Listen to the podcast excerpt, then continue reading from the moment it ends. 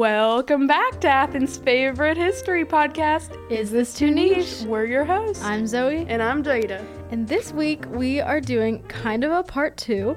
I'm revisiting the fairy tale and folklore episode that I did last season because that one you guys liked a lot and I did also. But I wanted to do kind of a twist where I want to discuss fairy tales more in the feminist lens. So, um, yeah. So, first thing that we're going to do on this episode is discuss the responses from last week's Spotify question, which Mm-hmm. was which Barbie would you be? So, uh, my personal favorite response was from Abby. She said she'd be Depression Barbie. So, um, Abby, I need to check in on you, So first real. of all. Second of all, let's get 1995 Pride and Prejudice on the big screen right now. My favorite response, other than Abby's, because I love Abby's Mm-hmm. response, and Maya, honestly. Evie, I almost called you Charlene, because that's her country name. Evie said she got Alan, and I love that. That's I think that's the best one, honestly. Yeah, I love that. And I think that matches her personality very well. So, if you are an OG fan, you probably remember the episode that I did called Fairy Tales and Folklore or something something like Yes. that. I don't remember. I think it was the other way around. Well, whatever. You know what And we're talking about. It was one of my favorite episodes to do research for, so I wanted to do a follow up, but I wanted to focus it a bit more. And so this week we're going to be discussing fairy tales from a feminist lens. So the first thing I wanted to talk about was some early pieces of what I guess you could call literature that kind of set the standard for the way that we in the Western world view women, and which definitely influences the way that fairy tales and stories about women depict us. Yep. So first of all, we're gonna be talking about Adam and Eve from Genesis. Oh my gosh. I know there's a lot to unpack here. I'm gonna keep it pretty simple, but I have a lot of thoughts on this. Why, why did that not come to my head when you said you were doing this topic? Like, I feel like that's the basic, the basis to like all of what we sh- would have been talking Yeah, about. yeah. Which is kind of crazy. So, according to Genesis, Eve was created from the rib of Adam. Right off the bat, the idea of Eve being a part of Adam establishes her as subservient and less than Adam himself. Mm-hmm. Next up, Eve did the one thing that she was instructed not to do, which was listen to the serpent and entice Adam to eat the forbidden fruit. This is obviously an allegory for sex. Eve is meant to be like tempting to Adam or whatever because he can't control himself because he's a man. Mm-mm. According to the way that you're supposed to interpret the Bible, the serpent is not to blame, nor is Adam, even though he's the one who ate the apple in the first place. It's Eve because she was the one who listened to the serpent and gave Adam the apple, which I think is okay. I'm not trying to get it canceled for being anti-Christian, but when you think about this from a sexual lens, it kind of perpetuates the idea that women are sexual temptresses and that men are unable to control themselves. Yeah, and it's the women's fault. And at the end of the day, Eve is blamed for the fall of man, which, believe it or not, actually has such a hold on the way that like we view women today and through history. So I'm mad about it. Okay, let me be mad about it. Rightfully so. Yeah. So in as punishment, God curses Eve to be subordinate to Adam, and this is a quote from Genesis three sixteen. I don't know how you're supposed to say like Bible verses, I'll be real. But this is a quote from Genesis. This is what God says to Eve. He says, I will make your pains in childbearing very severe. With painful labor, you will give birth to children. Your desire will be for your husband, and he will rule over you. Ew. And that was the punishment of Eve. Oh Jewish God. and Christian teachings both hold that Eve is at fault for the fall of man. And since Eve is supposed to be the first woman and the ancestor to all women, this means that all women also have this fault within them. So all women must be subordinate to men. So I love that for us. But Yep. on a more positive note, the Islamic scripture actually holds that both Adam and Eve were equally at fault for the fall of man. So there's something, little, you know, better view of that. yeah. So, even earlier than Judeo Christian traditions, we have the myth of Pandora's box, which is kind of the same vibe. It uh, portrays female sexuality as dangerous, irrational, and the cause of everything bad in the world because the box is supposed to be the womb. And also, Pandora like couldn't control her curiosity and she opened the box, and so she's at fault for all of mankind's suffering, which is ridiculous. Yeah. Because guess who gave her that box in the first place?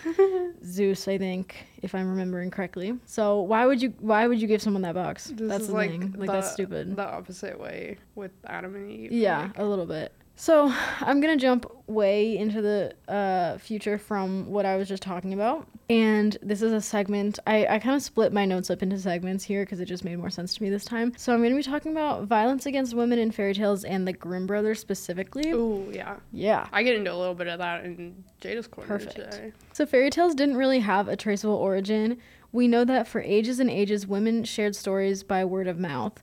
Folklore and fairy tales were never really codified. They were more cultural and malleable until the 17 and 1800s when authors began to record and publish fairy tales. When we hear the word fairy tales, we usually think of Hans Christian Andersen and the Brothers Grimm, but it was actually a group of French women in the 17th century that popularized and codified fairy tales. In 1790, Baroness Marie Catherine de d'Aulnoy coined the term fairy tale and published multiple feminist folk stories, one of which detailed the fairy queen Felicite, who dumped her suitor because he cared more about fame than he did about her. Which was pretty progressive and forward thinking for the time. In the 18th century of France, when conservatism was big and popular, women would gather in literary salons and recite d'Aulnoy's stories, which usually critiqued contemporary issues such as arranged marriage and would often reverse gender roles. Most of the time, fairy tale collections were targeted towards children, where fairy tales were meant to push morals upon the audience. I'd like you to keep this in mind because the Grimm brothers were problems. Capital Yes, capital. P problems. They dismissed D'Aulnoy's stories and took fairy tales which were meant to socialize children and stripped them of their whimsy and wholesomeness in favor of violence and sexual themes. All while they still insisted that their fairy tales were in fact meant for all ages, children included. Wow. Let's discuss their take, for instance, on the classic tale of Rapunzel. Oh my gosh, this is what I'm talking about today. So, in the original tale of Rapunzel, the prince stays in Rapunzel's tower for a few days while the godmother is away, and I'm sure you can uh, guess what ensues. When the godmother returns, she notes that Rapunzel's clothes seem to have gotten tighter on her. This is an allusion to the fact that Rapunzel is probably pregnant, but the Grimm brothers did not like the idea of Rapunzel having sexual autonomy and having the freedom to have premarital sex, so they just ditched the whole plot line which is pretty hypocritical of them because they had no qualms against depicting extremely graphic and sometimes sexual violence against women. It's just that they had an issue with women being comfortable in their own sexualities. hmm Folklorist Ruth B. Bottigheimer cataloged the differences between the original versions of fairy tales and the Grimm brothers' alterations to them. She noted that very minor details actually contribute a great deal to the perpetuation perpetuation of gender roles. For instance, she notes that in Hansel and Gretel, the brother Hansel is the more vocal of the pair. He often shushes his sister, making her subservient to him. Bottigheimer also notes that female characters are who are often desirable to men have the least speaking parts, and female characters that are meant to be villainous are often loud and vocal, which implies that the ideal woman is quiet and complicit. So, why was violence against women so prevalent in fairy tales?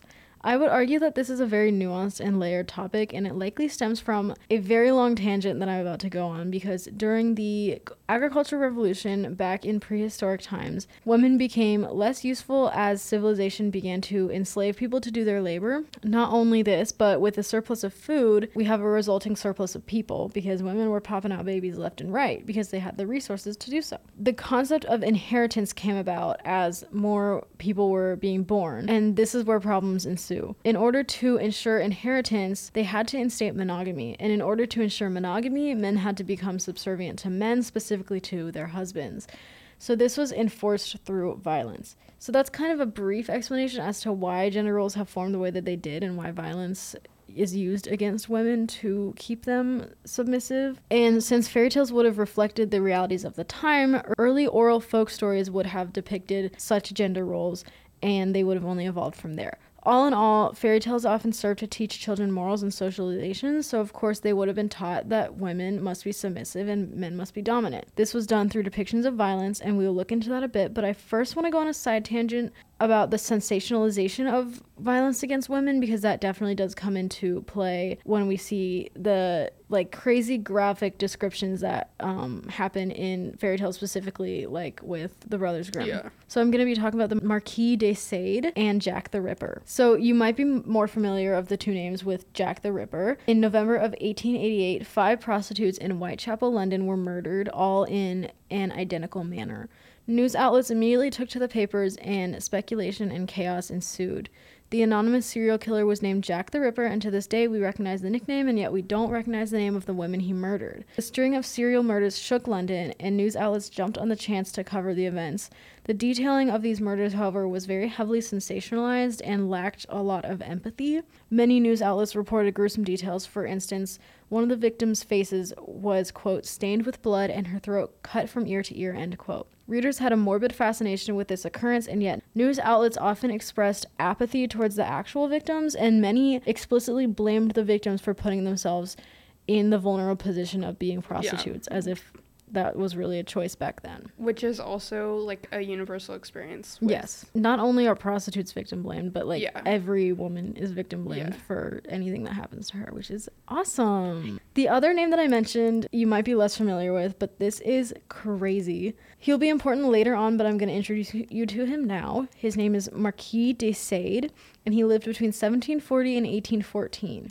He was a famous philosopher and author, and a lot of his novels are kind of erotic in a crazy way. His novels coined the term sadist, meaning a person who derives pleasure, often sexual, from inflicting pain on others. So the Marquis de Sade was very popular in France, like I said, for his work in philosophy and for his erotic writings. And even recently, in 2017, the French state declared his work to be a national treasure. But back in 1786, he was found guilty of sodomy, rape, torturing a 36 year old woman, imprisoning six children in his chateau, and poisoning five prostitutes. And that's not even everything that he's done. He did so much more. So he spent most of his life in and out of prisons and asylums, but his actions are very deeply disturbing, especially based on how influential his work is. So I'm going to now go through just a few, just two classic fairy tales and discuss them through a feminist lens.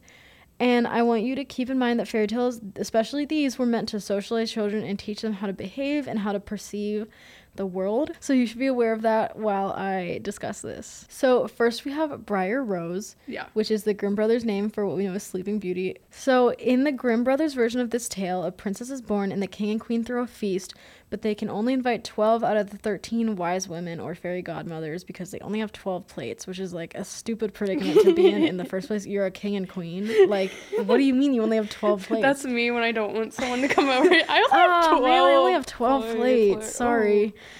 So, right after the 11th fairy godmother bestows her gift on the princess, the 13th, that was uninvited, barges in and curses the princess to die at 15 by pricking her finger. We all know the story. However, Which is so goofy. I know, like, what? she had nothing to do with this. If you're mad, take it out on the king and queen. However, the 12th godmother had not yet given the princess a gift, so she alters the curse so that the princess won't die, but will instead sleep for 100 years and then wake up at the end of that time. My From- dream reality. From there, of course, we know that the princess pricks her finger, falls asleep, and a hundred years later, a prince shows up and non consensually kisses her, which wakes her up. Off the bat, we see a problem in that the female protagonist is meant to be naive and helpless. She's not informed of the curse and is that, thus not in control of her own fate. Her body and her fate become the property of the prince because the story implies that she owes him since she saved him, so she marries him. The virtues bestowed on her by the godmothers are also qualities that would make her desirable to men, including beauty, wealth, and virtue. And this sends the message that from birth, women are supposed to do things that make them liked by men. That's supposed to be our goal, yeah. which is cute. There's a lot there. So, now what if I told you that Sleeping Beauty is actually derived from an older and worse tale originating in Italy? I believe you. This is from the 1600s. An Italian poet named Guillaume Battista Basile wrote Sun, Moon, and Talia. In this story, a sleeping princess named Talia is raped by a passing king, and then months later, she gives birth to his children named Sun and Moon. In the end, she has to marry him. Ugh. What messages is this supposed to send to women and to children, and specifically to boys? It says that they are entitled to women's bodies. It also perpetuates the issue of the time period wherein marital rape was a common occurrence, and in fact, it wasn't even illegal. And it was believed that the woman was the property of her husband. Mm-hmm. So, the last one I wanted to go into in this segment is Snow White. We're familiar with the general story, I'm sure, but I think that this one specifically is overlooked for its misogyny. Like, it is in every aspect of this story. Yeah. And I always knew, obviously, like the prince kissing her was weird, you know, stuff like that. But like, it's way deeper in this story than I picked up on, I guess, as a child. Yeah, which is understandable. Yeah. So, of course, the story starts with a queen who dies in childbirth. Her daughter, Snow White, becomes the most beautiful girl in the land. Snow White's father remarries, and her stepmother is jealous of Snow White's beauty, which is weird. You're a grown woman. Yeah. That is a child. Be normal. the stepmother sends a huntsman to kill Snow White. Also crazy. But her beauty makes him feel bad for her, and he lets her go. Right there is the first issue because it suggests that the value of a woman is determined by her beauty. Yep. And the fact that the huntsman was willing to let her go, not out of empathy or because he saw value in her life, but because she was beautiful to him. And that's the only value that was there, Yeah. which is really cool. Snow White flees and encounters a cottage with seven dwarves. They agree to provide her shelter only if she cooks and cleans for them. So there we go, conditioning girls to know that that's their duty, that's what they're supposed to be doing. That's our second strike. Next up, the stepmother sends two more attempts to kill Snow White, both of which are stopped by the dwarves. Finally, Snow White chokes on a poisoned apple, and the dwarves believe her to be dead. She's put in a casket, and her body is given to a passing prince. Just super weird. That's the fourth strike because this perfectly and ironically demonstrates the idea that women don't have autonomy over their own bodies. The prince mistakenly jars the casket, which unlodges the chunk of poisoned apple from Snow White's throat and saves her life. to which she responds by marrying him and sending the stepmother to her death. That's a correct response. I agree. I mean, the stepmother was in the wrong, but I think the fact that the Grimm brothers portrayed the stepmother to be so like conniving and Yeah. obsessed with beauty and everything Which is super like it makes sense from what the um the whole thing about beauty being the only thing Yeah. that women should want Yeah. and then the villains which is kind of what i'm going to talk about a little bit but the way that they look. the w- no i'm going to talk about that too but Okay. the way that they most of them are driven by Yeah. their want for beauty Yeah. like just because And it's like, who is making us want beauty? It's Yeah. the patriarchy and it's men and the male gaze. Yeah. Let us so live. cute. Yeah, for real. So yeah, really, really cool and awesome. Okay, I have one more segment before we're gonna head over to Jada's corner. Mm-hmm. This is a little mini segment that kind of doesn't relate necessarily 100% to fairy tales, but it kind of has some overlap there, so I'm going to talk about it anyways. So, I could do a whole episode on feminist lit, but I just want to spend a moment discussing some common tropes, archetypes, motifs, etc., that we see in fairy tales and writing related to women, because I think it's fascinating and I think it adds some depth to this topic. And I hope that while you're reading, you can like pick these things out because it's kind of fun. I mean, it's not fun to see misogyny, but it's like, you know, fun to analyze Yeah. media. yeah So, one big trope that we find in media is the predator archetype, which usually comprises of a male romantic interest who has questionable or ambiguous morals. We see him in the fairy tale Bluebeard, which I'm going to discuss later, but we also see him in modern media. For instance, Edward Cullen could fit into the Whoa. predator archetype. Sorry to Twilight fans. I apologize.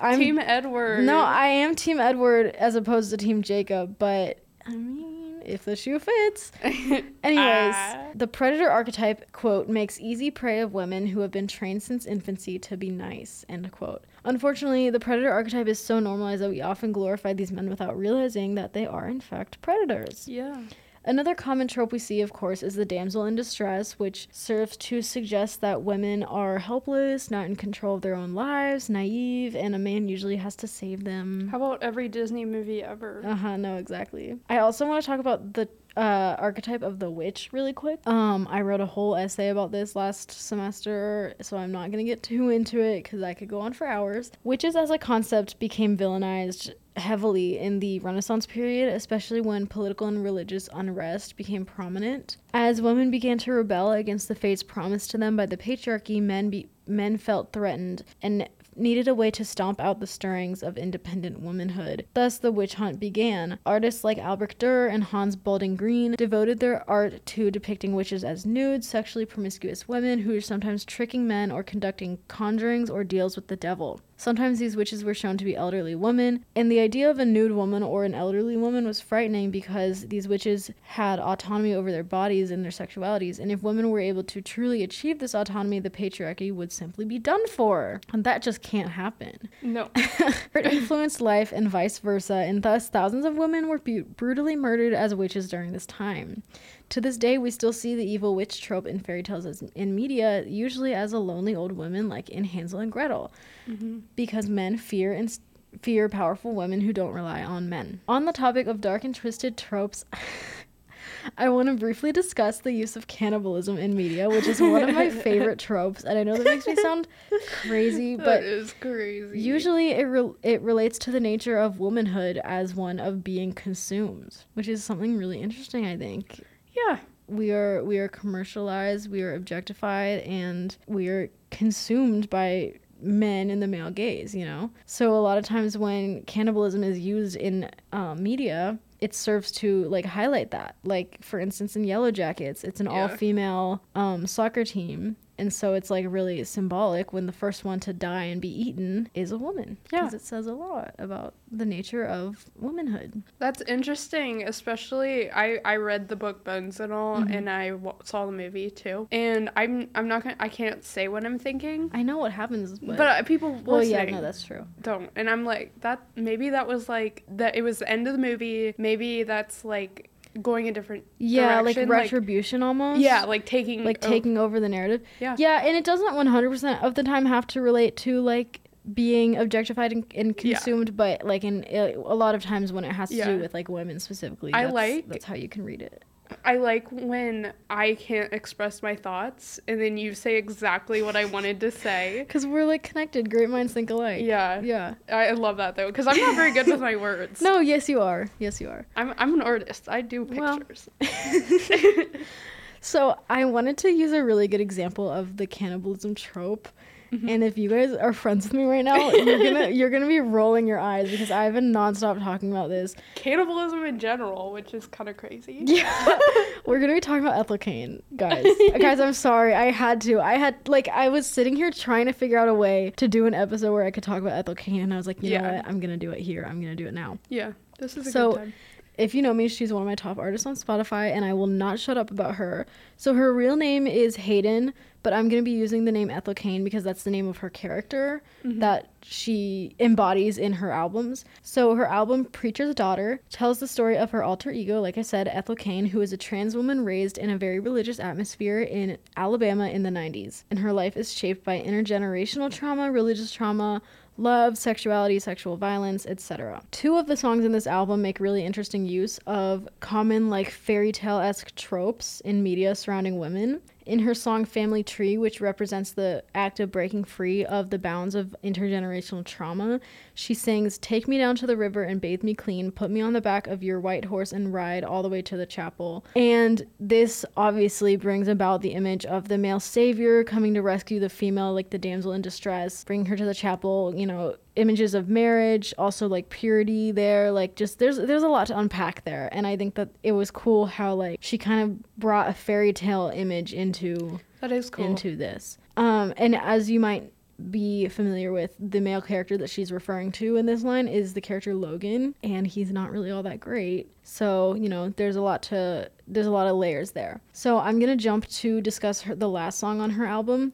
Also, if you're interested in hearing more of my thoughts about this album, just come to me personally because I could go for hours. But the last song on the album, Strangers, relates to a different male character named Isaiah who has kidnapped Ethel Cain and kind of prostituted her out a bit. Like, there's a lot going on there. But in the last song, he has killed Ethel, and we now hear Ethel's voice from the perspective of her body as she is being cannibalized by Is- Isaiah. what? Yeah. That's crazy. Yeah.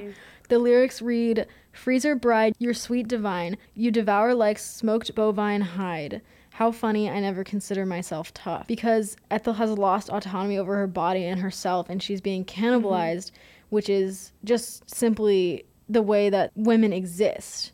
Because whether we like it or not, there are moments where we are just consumed by men, by the male gaze, by the patriarchy, etc.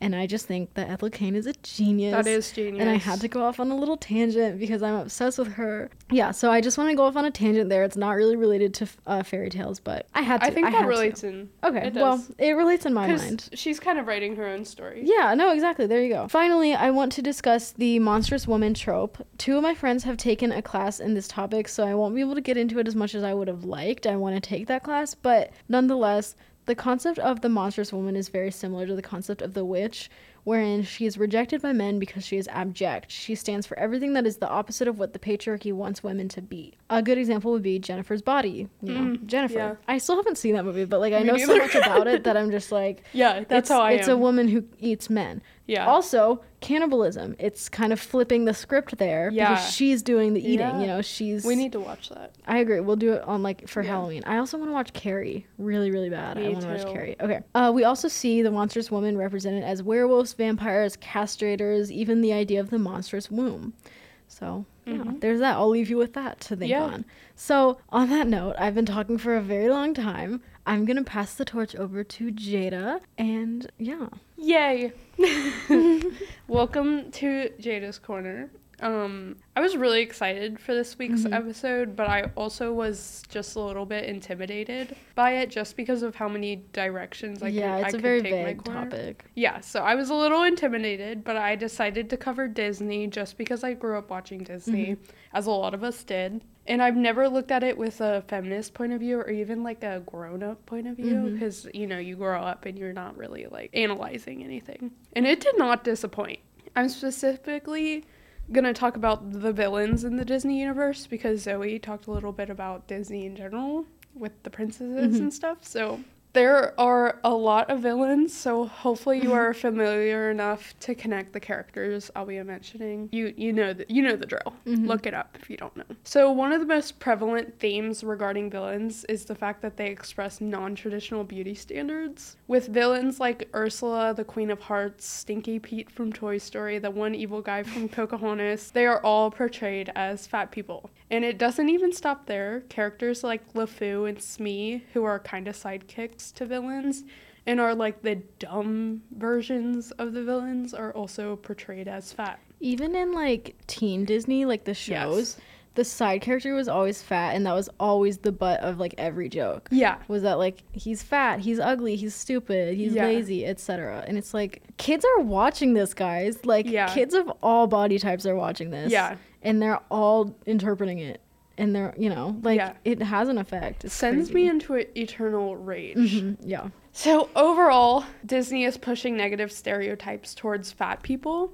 And even if you were to argue that children don't pick up on things like that, it's not true at all. Mhm. One thing I learned in psychology is that children see in a very baseline way, which which makes sense that they have not had enough life experience to deeply analyze Mhm. a person. They are going to see a fat villain or character, see that they are portrayed as bad or Mhm. scary, and now there's a correlation in their little heads. Mhm. And even further, the Disney princesses are predominantly white, skinny girls. Especially like impossibly skinny. Yes. Like like the proportions are crazy. oh my god. It sends me into such a rage that like I feel like I'm gonna scream right now. Disney doing this is actively playing into a systemic issue with the standards of beauty starting at a young age. And even if you are actively preaching body positivity in today's society, there's also probably an unconscious bias that has been implanted in you because of media like Disney, Mhm. which is crazy. Mhm.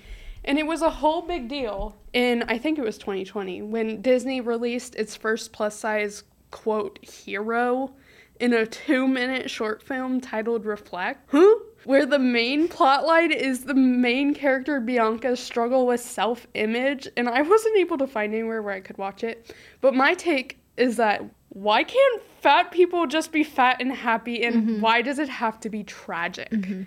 You can be fat and healthy, and I just don't think people can come around to believe that or accept that. Mhm. Why do we always have to want to change instead of accepting and loving who we are? Mhm. I don't get it. Like, why does that have to be the the plot line? I don't Yeah. get it. I Why can't like she just exist as a fat character and not have that be the part of her why story? does she you want know? to have to change or and I think it's good to have some sort of representation of Yeah, but if you're gonna have that representation, representation, we also need to see just fat characters existing yes without that being the main the focus Yeah. of yeah their story. it's stupid Mhm. and No, it, it, it quite literally makes me want And- to curl up in a ball and die In terms of diversity, like Netflix and all those you know programs are still working on those kind of things, yeah but we don't see even within that diversity, we don't see diversity when it comes to Yeah. body types very much. Yeah, and even when there's like there's still the like funny fat friend Mhm, trope, yeah. which is Like fat suits and friends, for Yeah. instance, when they put Monica in a fat suit. yeah.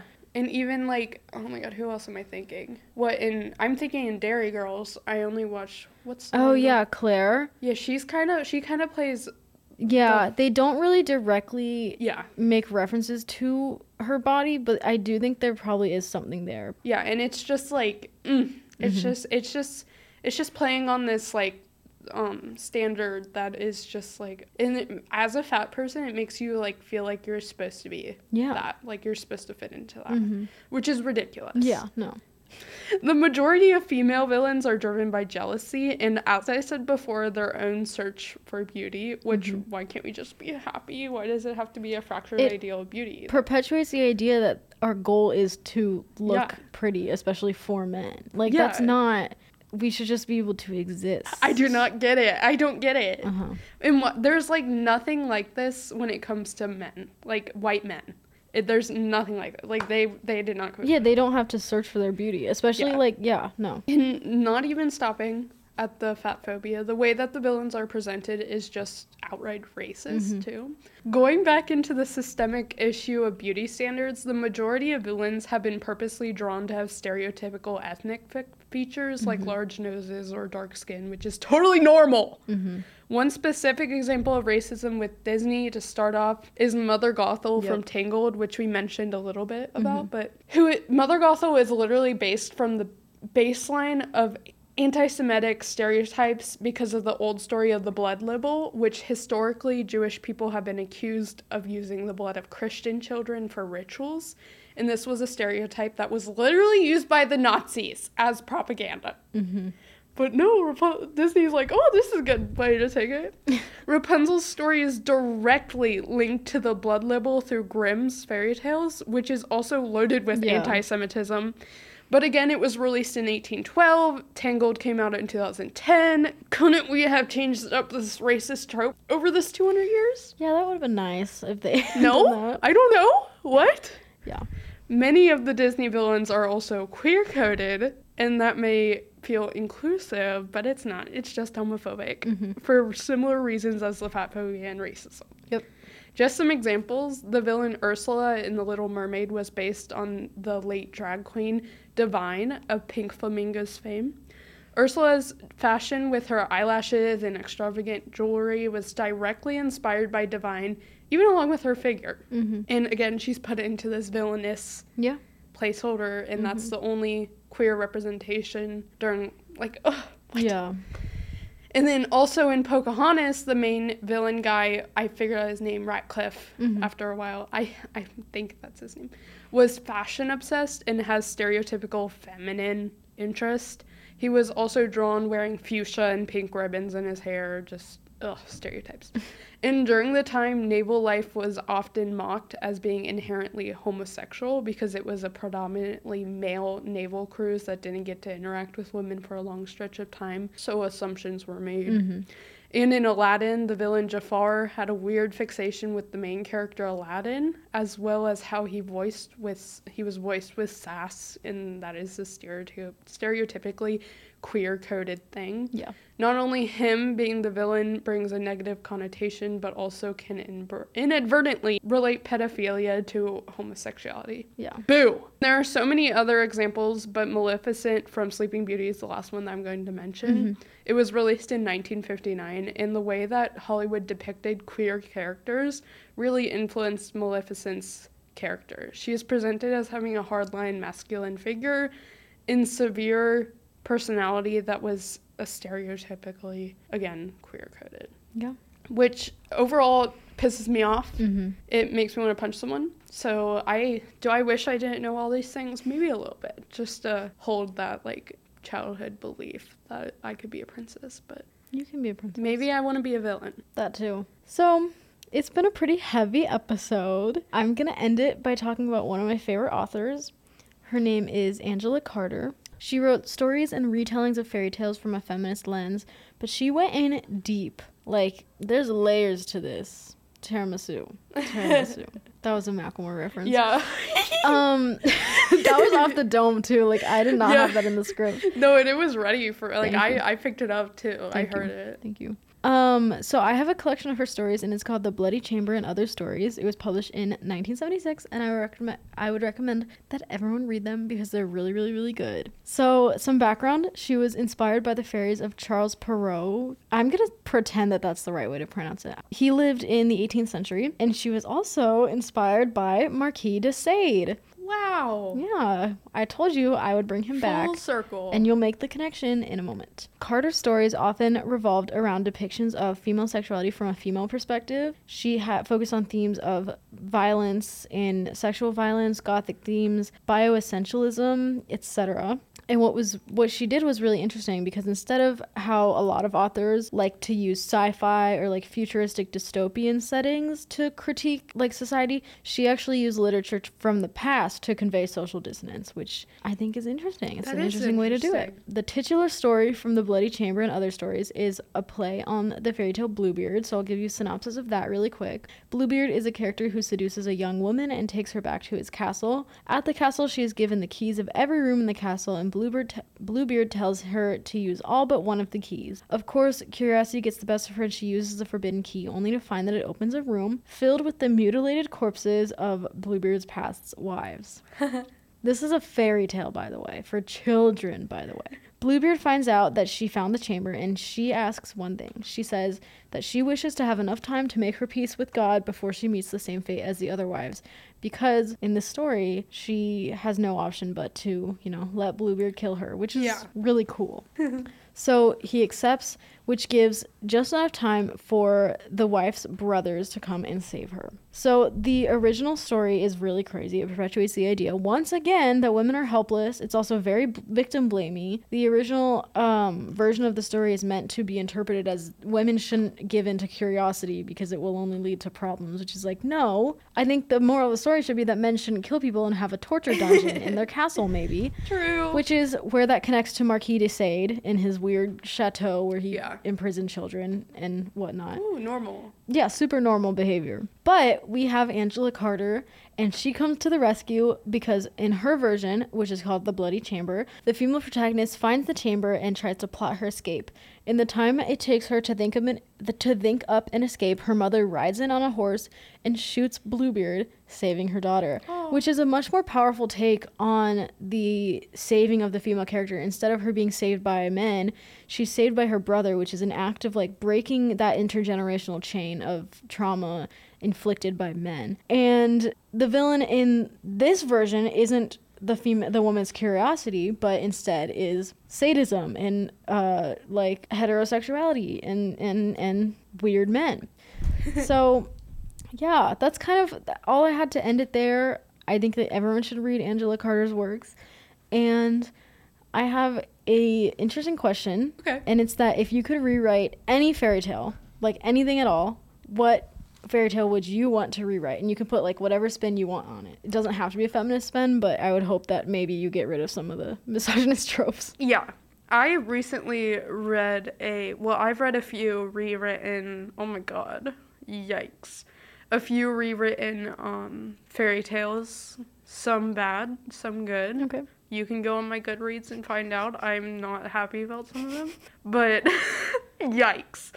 Um the I just read one titled Spindle, I believe, and it it was Sleeping Beauty. okay And it was very it was pretty good. It was a short book and it had a pretty cover, so I read it. i like that I don't remember I don't have any hot takes about it, but that was what I um I just wanted to throw that out there. yeah Um, let me think while you answer. I have an answer to that question. Okay, I have to think too.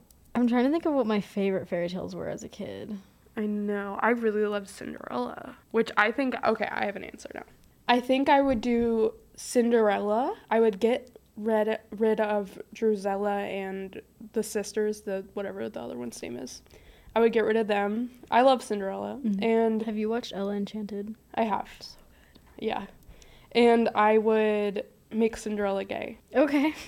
and she she would wear pants in the Okay, love yeah, it. She she would and she would be an icon. Yeah. and she would not she would run from the castle like the same thing would happen where she drops her slipper but then it breaks because it's glass Yeah. and then she goes and finds her her lesbian wife Okay, I like that. Yeah. I like that take. I think that I would maybe rewrite. I don't know. There's a lot that I really liked as a kid. I was a big fan of Once Upon a Time. Yeah. I really liked Red Riding Hood and Rapunzel. Okay. So maybe I would rewrite one of those. Question mark. But if I have a better answer, I think I'll put it in the Spotify. Yeah, I'll put mine But- in there because okay. that was just what came to my head. Bonus question: Oh, okay. Who is your favorite Disney princess? Hmm. I think it's changed a lot Okay. over the time. Mhm. As a kid, Oh yeah, like who is it currently? I really like Merida. Okay, good answer. Yeah. That's a good answer. I love. Mm-hmm, I she really. was so underrated. I yeah. I'm not a big fan of her movie, but Okay. I love the fact that she went out with her horse and would shoot arrows, and she didn't need no man. Yeah. She was like, "I'm gonna go do my own thing." Yeah. I really love Merida. I It- liked Merida because like it was very empowering when Yeah. it came out, and also like I liked the spookiness of the story. It's like, it good in the. Will-o'-the-wisp. Yeah, it was kind of like I need to rewatch Yeah. it. I think that I would have to say that Jasmine was probably my favorite. Okay. though. Okay, that was. I also probably... really love Tiana and Mulan. Oh my god, I forgot about Tiana and Mulan. Oh, sorry, Mulan. Oh my god, am I dumb? Mulan's my second favorite. Okay. I love Mulan. Oh my god, what am I talking about? Yeah. No, I think Mulan's my favorite, and then Merida's second. But Okay. I love both. Yeah, no, they were both really cool. Why would I? What I completely blanked on Mulan because that's my favorite movie ever. Yeah. I love that movie. Yeah. So good. And Li Shang. mm, Hello, hello. Love that man. So yeah, that's all we have this week. I really enjoyed doing this episode. Yeah, lots of fun. Um, thank you for listening. yeah, and we'll we'll see you next week. I don't know what the episode will be about, but It'll be a surprise. we'll find out. Yeah. Thanks for watching. Bye.